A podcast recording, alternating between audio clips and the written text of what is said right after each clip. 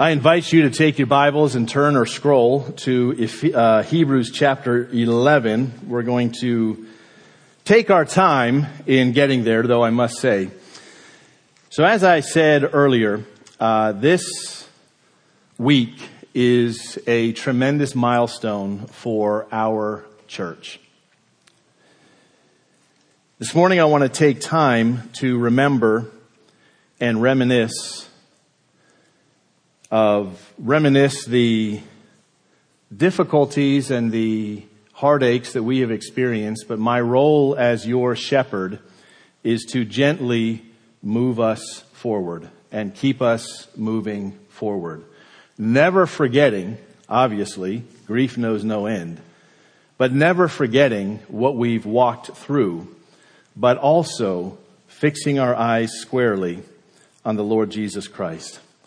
I don't want to embarrass him, but it was so nice to have Collins here during worship this morning. Uh, he had already said he was going to come just for the worship and then go home and rest. So, um, for those of you who might be newer to our church, uh, this week is the one year anniversary of two back to back, very sudden and unexpected deaths. A dear sister in the Lord, Joyce Lin, uh, one of our missionaries, and also a brother in Christ, uh, Joseph Sanders. The significance for us is those events were kind of the beginning of a string of very unexpected and very difficult losses that we as a congregation sustained. And they weren't really connected, some of them, to COVID at all. Some, of course, were. I want to take you back uh, to when we preached through the book of Ephesians during the pandemic.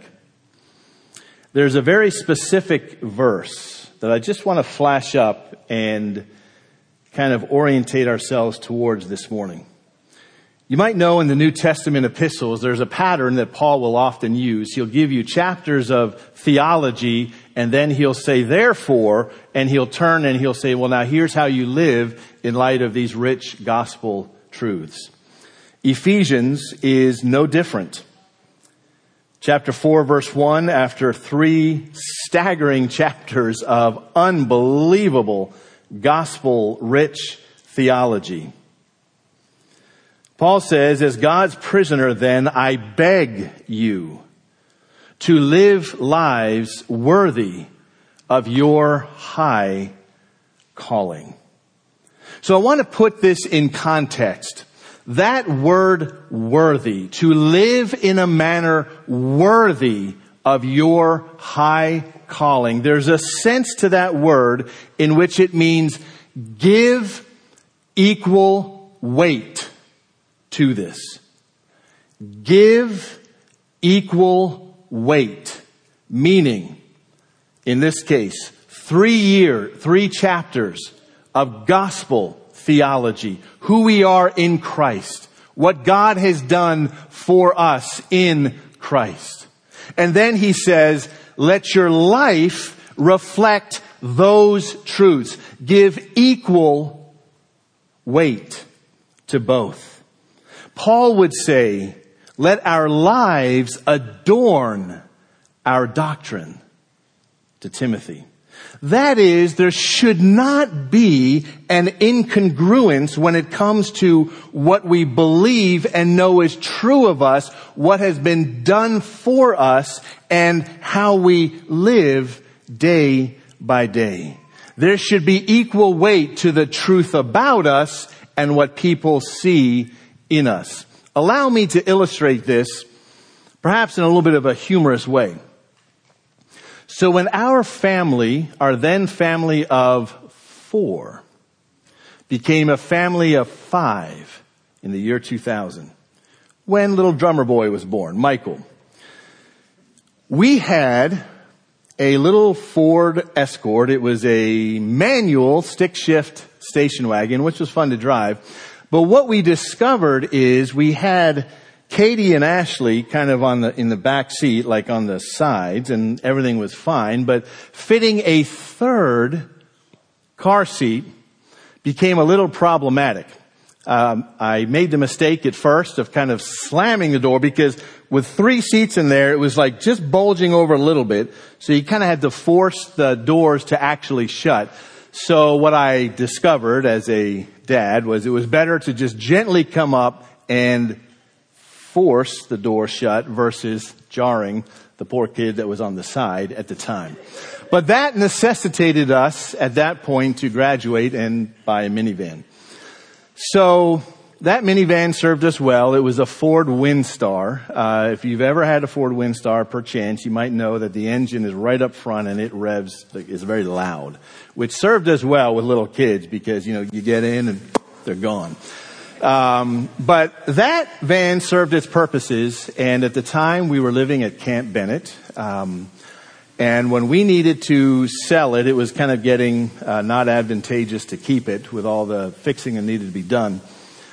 I said, you know what, I'm just going to park this at the end of our long drive, right, driveway right on 97 there. Put a sign on it, put an asking price, that I don't think anyone will take, but I'm not in a rush to sell it. We'll just see how that goes. That day, that day, a German guy showed up. That will play predominantly in this story as well. That day, a German guy showed up in a leather jacket and he said, I want to buy your van. I said, okay. Uh, he said, I like to drive it. I said, of course. So we got into the van and it did dawn on me, it's like this is a complete stranger and I'm entrusting my life, not to mention the van, to him. So he gets in, like a pilot, he gets himself comfortable, makes sure everything is good, takes out his Ray-Bans, puts them on, and he turns to me and he says, let's go, in his German accent. What happened next was something I will never, ever forget. This guy clearly has done a little driving on the Autobahn. And if you know, if you know Georgia Avenue in Brookeville, it's kind of windy and hilly. I have never, ever seen a minivan move so quickly and he was jerking it. It was a straight line and he was going like this about 20 miles over the limit just to test it. What I discovered as I was holding on for dear life, when we finally got to a stop sign, I was kind of surprised he actually stopped. But he turned to me and he said, I am a grandfather. He says, my wife wants me to buy a minivan. I said, oh, that, okay. He said, she does not like how I drive our sports car with the grandbabies in the back, and nor does my daughter. I said, well, now it is all clear to me what I have just experienced. I will drive us home. Thank you very much. Would you know he gave me full asking price? But here's the thing. We talk about equal weight. Our life should match our doctrine. In this case, now you might think it's an upgrade, but this guy's driving did not match what you would expect in a minivan. If we're honest, right? There's a certain perception that you likely have when it comes to how a minivan would be driven versus his Maserati, he said. But it didn't matter to him. He was going to drive it this way. Now, like I said, you might view that as an upgrade for a minivan, but it doesn't quite match.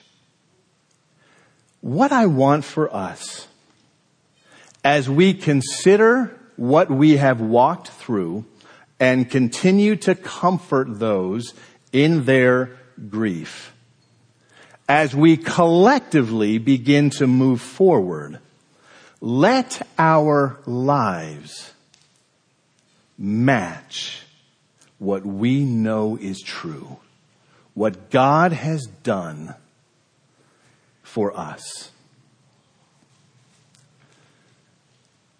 In our time of troubles, may we have the deep peace and the hope of the gospel bring us joy in all that we do. So let me take you back a little bit to memory lane. We pull up the next slide. We had the privilege of sending our own Joyce Lin to commission and send her as a missionary pilot and IT specialist to Papua, India. That was about a 10 year process for her. For those of you who know her, you know she was ridiculously gifted and intelligent. I mean, there was virtually nothing she couldn't do. I had the honor of flying out with her parents and sister to Idaho when she was commissioned as an, an MAF missionary. This, ver- this is actually the bookstore that you're looking at. It was in that bookstore that I wanted to purchase this one of my favorite shirts. Her dad refused to let me purchase it. And he also said, I want you to get another one. So I got another one that's very meaningful to me. It's, it's uh, one that highlights the Congo, which is where my grandparents lived for 30 years, uh, established leprosy clinics and such that I'm also very attached to. Joyce, as you can imagine, was more than just a pilot. She took such individual care for everyone that she came across. In her very short time as a pilot, I'm simply telling you, look at the love the people had for her. About a month or so before her plane crash, she posted this beautiful picture of Lake Sentani.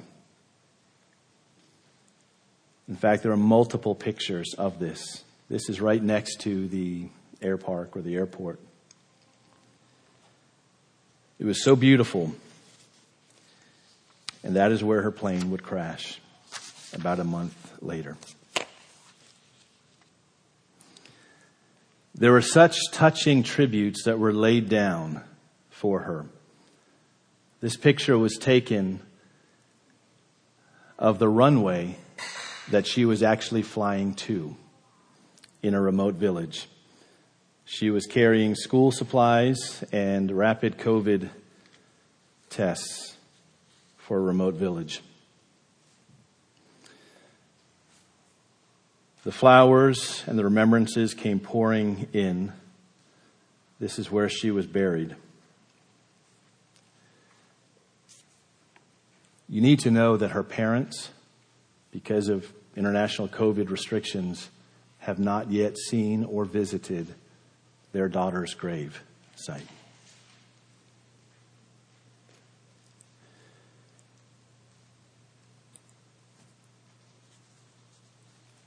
To say this was a shock for us is just an understatement. But we trust the Lord. We trust in His sovereignty. And we know that she continues to touch people there so deeply, which I hear routinely. Just this past week, mail continues to come in from people to her parents that we pass on to her parents. Wanted to let you know as well, just in broad terms, her sister let me know that uh, she had actually left some money to Derwood in her will. Um, she was now administrating that. And uh, I asked the elders if we would consider uh, taking that money and actually applying it directly uh, to the sickle cell clinic that we are constructing in Nigeria. Um, and I asked uh, her family if they would be happy with that, and uh, they said absolutely yes, that would be a big blessing. And um, they even kicked in a little bit more uh, to help with that. And so we're so thankful for that. Saints, I want to take you back. When I received the call, it was about 9:30 at night about Joyce. Um, I immediately called certain people that I knew were very, very close to her. Mike Barr, uh, the Bars, uh, the Bishes, and so forth. So it was a late night for me. 142 that morning, I received a phone call uh, from Sudharma uh, letting me know that uh, Joseph had passed away. He had a very uh, quick onset of cancer and had passed away much quicker than they had ever expected. They've attended our church for 18 years.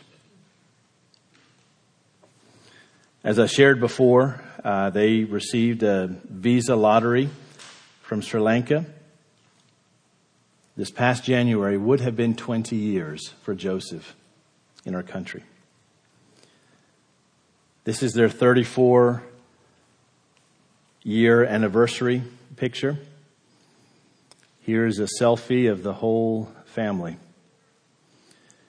A few of us gathered uh, with them last night with her with his family just to enjoy some of Sudharma's ridiculously good food, but to sit with them in their grief and pray with them.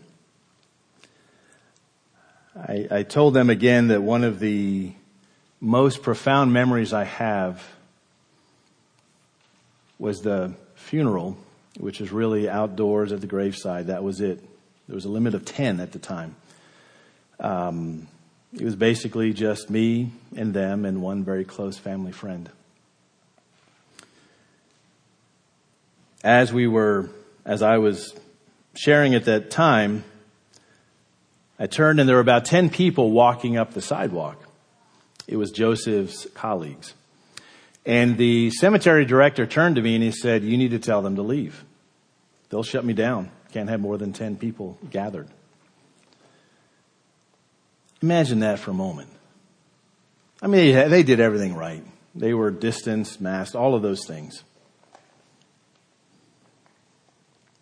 That's a tremendous burden to have a loved one pass away and not have your church family be able to gather and remember and support you. Saints, that Sunday I came in and I preached to a concrete floor with full faith that you guys were watching from the camera. These are the times that we've walked through. So now we're going to look at, at Hebrews chapter 11. A very wise counselor told me years ago when I was a children's pastor, he was a children's counselor. He said the New Testament talks about, uh, you know, considering uh, things that have happened to us before moving on. And he brought out kind of the Greek meaning of the word. He said it's kind of like this, this salt shaker here. He said you, you look at it, you observe it, you take in what it is, but then by God's grace, you put it down and, and you continue on, right? You don't just continue on and ignore what you've experienced, but at the same time, you don't stay there for the rest of your life. So the text that the Lord uh, brought to my mind that I want to share with you this morning is Hebrews chapter 11 and into chapter 12. Same concept here. There's 11 chapters of dense theology. And then he turns into chapter 12 and there's a therefore. In light of all of this, this is how you are to live. There's a bit of a transition. Chapter 11 is known as the Hall of Fame of Faith. But I want you to see how, how in the book of Hebrews that therefore kind of says, okay, now in light of what you've learned, this is how you are to live. Look at how he closes out verse, uh, chapter 11, verse 39. All of these, speaking of these Old Testament saints, though commended through their faith, did not receive what was promised since God had provided something better for us, that apart from us, they should not be made perfect. That is, we should become the complete whole with them. It is said of them that the world was not worthy of them for the persecution that they faced and the contradiction of sinners that they lived through on a regular basis. But remember, this was before Christ. They did not have the full blaze of glory that we have of the gospel and of the shed blood of our Lord and Savior Jesus Christ. And yet they chose hardship over comfort. Chapter 12, verse 1. Here's your therefore. Therefore, since we are surrounded by so great a cloud of witnesses, let us also lay aside every weight and sin which clings so closely. Let us run with endurance the race that is set before us.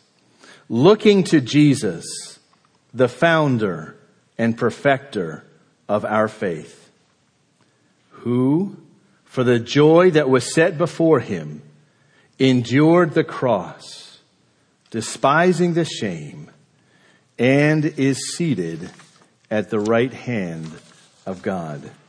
Consider him who endured from sinners such hostility against himself so that you may not grow weary or faint hearted.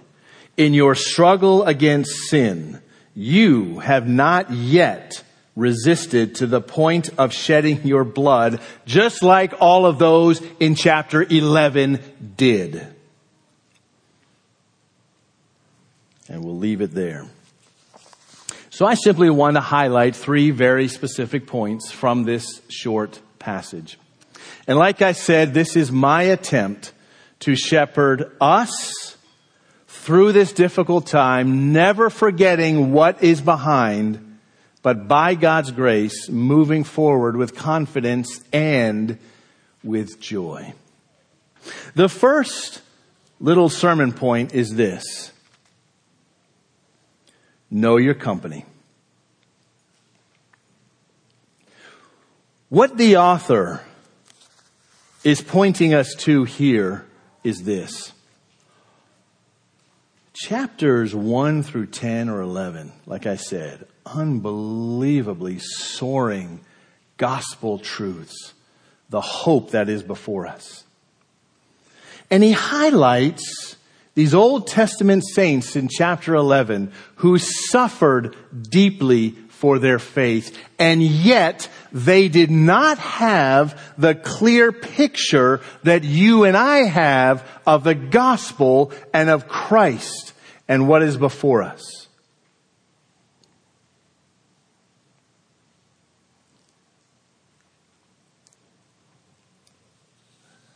Saints, we have suffered great loss this year. It has been an exhausting year across the board. The mental health issues as a result of the lockdowns. Let us draw from the deep well of our Christian hope and joy and resolve to live 100% for Him. Let us be good news to those around us. Yes, we have suffered loss, but we cherish a hope within us. Christ lives in us we know what our eternity holds. Let that be that which drives and directs us and gives us strength for each new day. Second, what did the author say? Immediately after turning that corner like a hinge on a door. Remember in Ephesians, it was three chapters of doctrine, and then he says, therefore, live your life in a manner worthy of your calling, everything that I have just spoken to you. The author here says this, set your focus, set your eyes on Christ himself. Get rid of the distractions and the weights that hold you down. There's no track runner on earth who competes with ankle weights around his or her ankles. Why would they do that? It just holds them back.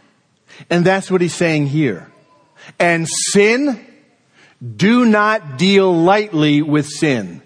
You will be tempted. Your flesh will pull you until the day you see Christ face to face. Accept that. As John Owen said in the 1600s, be killing sin or sin will be killing you. It's going to go one way or the other, saints. Don't forget that. Be on your alert, be on guard, and take it seriously. The world needs spirit filled followers of Christ who are keeping in step with the Spirit. Galatians 5. That's Colin's favorite verse. Remember the suffering and the contradiction of sinners that our Lord and Savior faced each and every day.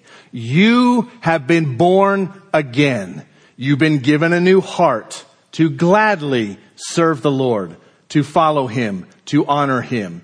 And if you haven't discovered yet the truth and the convictions that you hold, that you are now growing in, that you will base your life on, do not exactly line up with what culture says is okay. Count on it. Saints, what does he say? Run your race. I cannot explain to you why the Lord took Joyce home what I would consider to be way early. I cannot explain to you why Sudharma is a widow. But I can tell you this. She has her race to run. I have my race to run. I am not guaranteed of another day. I know that full well, and neither are you. Run your race well. Do not grow weary or faint hearted, but renew yourself in Him and in the joy of the Lord every single day. You need it. I need it. That's where our strength comes from. I am so thankful that things are beginning to open up in our area. Remember, as you know, there are other parts of the world that are still being pummeled by the virus. The Brazilians, as I've said many, many times, have been hit so hard and continue to be hit hard. And yet, in their ministry reports that I see every single day, there is they have determined to serve their community. They've just shifted in what they can do. They know they can't really gather at this point. So what they do is they gather food and they deliver it door to door, home to home, in their communities, in their villages, and so forth. And you know what? Just yesterday, a guy named Jose was baptized in the river. The Lord is working. And He's using humble saints like you and me in the face of difficulty to get the job done and to make disciples of all nations. India, I hope you are keeping them in your prayers. You will remember Pastor Kadari that we have supported for years and years and years, who is now with the Lord. We support his son. Just yesterday, they took in 30 kids off the street. You know how challenging that is when the virus is so strong and so contagious, but they are doing what they can to give relief and shelter to kids who are being abandoned on the street. Pray for them. What an example for us that they would run to those who are hurting and not turn a blind eye. Third, keep pushing forward.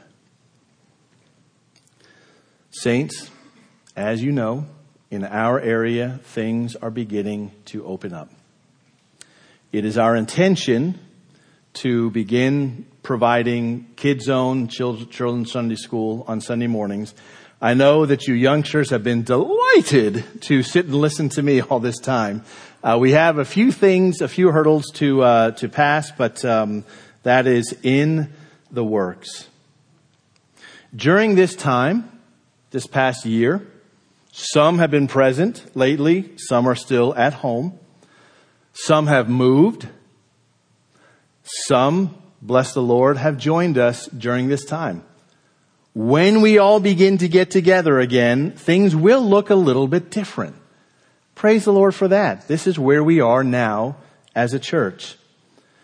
I want to keep this very practical. Many of our ministries will need to be kind of rebooted and rebuilt from the ground up. As I said, some have moved. Things will look a little different. Different people are here now. Our focus absolutely will be relational discipleship. Relationships, relationships, relationships. What I have learned more strongly than I've ever seen before is the absolute necessity of fellowship in the Christian life. You cannot do it alone. That's just, those are facts. It's not meant to be done in isolation.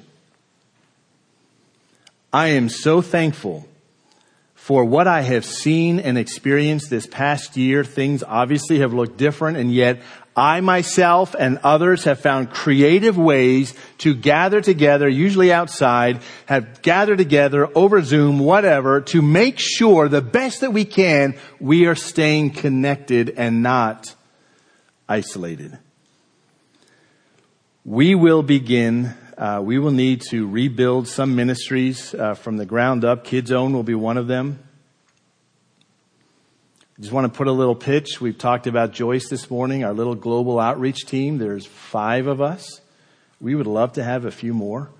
People who have a heart for supporting the gospel going out to the world and supporting those who are doing so, whether indigenous servants or whether people who are sent out from this or another congregation. We don't have a whole lot of meetings. It's not a hard lift. If that is something that interests you, please let me know. We'd love to tell you more. In the weeks to come, uh, we'll talk about different ministries that could really use some help um, as we care for each other. But saints, I am simply leading you with this, leaving you with this word. Push forward. You're going to hear that in a few mom- moments uh, from Joyce's, the president of, of MAF. Push forward.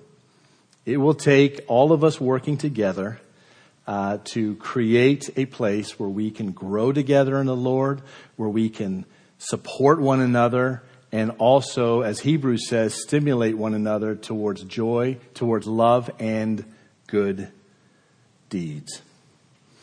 So we elders are meeting this Tuesday, and uh, we'll discuss our path forward. Uh, but we are well aware that uh, in nine days, I think it is, uh, Montgomery County will essentially lift all of the restrictions, and so we want to move forward in a wise fashion um, and facilitate uh, the needs that are before us this morning. So that is a good word uh, for this morning. I commend to you this passage, the end of Hebrews 11 into chapter 12. Next week we will resume our study in the Sermon on the Mount, uh, Matthew chapter 7. So I'd like to take just a moment of quiet reflection before I close us in a word of prayer.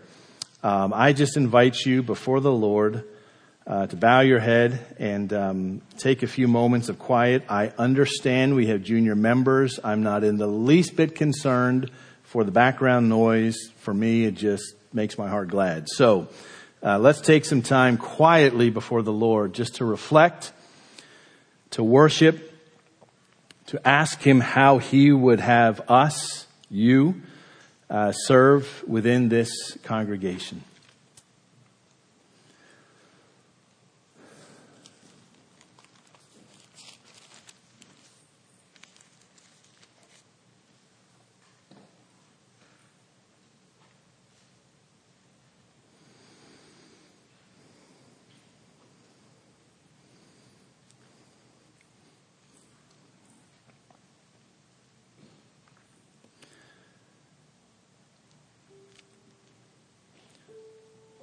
Good word from Romans 10, the word of faith. If you confess with your mouth Jesus is Lord, and believe in your heart that God raised him from the dead, you will be saved. For with the heart one believes and is justified, with the mouth one confesses and is saved. For the scripture says, everyone who believes in him will not be put to shame, for there is no distinction between Jew and Greek, for the same Lord is Lord of all, bestowing his riches on all who call upon him, for everyone who calls upon the name of the Lord will be saved. He continues, How then will they call on him in whom they have not believed? And how are they to believe in him of whom they have never heard? And how are they to hear without someone preaching? And how are they to preach unless they are sent? As it is written, how beautiful are the feet of those who preach the good news. Saints, that need is true in Montgomery County. It is true around the world. We are privileged to participate in the ministry of the gospel locally in our families, our neighborhoods, our places of work, and so forth, and also to commission and support and partner with those who do so the world over. The simplicity and the power of the gospel of Jesus Christ is exactly what Paul referenced in verse 9. Confessing and acknowledging that Christ is Lord, believing that he died and he rose again on your behalf, believing that God raised him from the dead. He solved a problem that you and I could not solve our own. And it is but by faith to accept and receive who he is and what he has done on our behalf, completely separate from our own efforts, our works of righteousness, and so on and so forth. If you've never called upon the name of the Lord, the Bible says today is the day of your salvation. Do not put it off another moment. Saints, I know that as we gather together personally and virtually as well, that there are many cares and concerns and worries on our hearts and on our minds, difficulties, challenges, all of those things. I want to remind you, Jesus is Lord. He's the one that we serve. God has not and never will forsake his own. I want to encourage you, even if it's baby steps, to commit to serving the Lord, specifically within our congregation, wherever the Lord has you. Be used by him. You have a tremendous hope living inside of you. Let's be good news to those who are around us. Let's pray together. Most gracious Heavenly Father, thank you, thank you, thank you for who you are, for all that you have done in and through us. Thank you for the kindness that we are seeing within our own community. Thank you that we will still, that we will soon be able to open things up, gather more frequently. Lord, we pray for your blessing upon this congregation as we begin the process of putting into place not only structures, but a culture of ministry. that always points us to you one in which we're discipling one another relationally, encouraging one another, edifying one another, helping one another, edifying our minds on the truth of God and growing in the knowledge and in the grace of our Lord and Savior Jesus Christ. Oh Lord, our hearts go out to Mr. and Mrs. Lin to Amy and Katie, her sisters, to her whole family on this one year anniversary of you taking her home.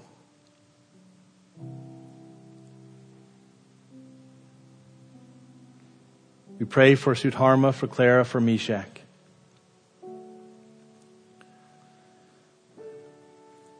As this is the very first day of year two without their beloved husband and father. Lord, as we continue on, we know that we will hit many milestones. We know that within our company there are those who grieve deeply.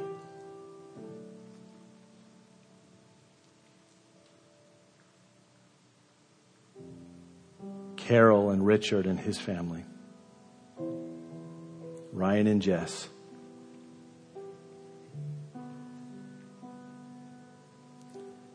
You don't have little Nathaniel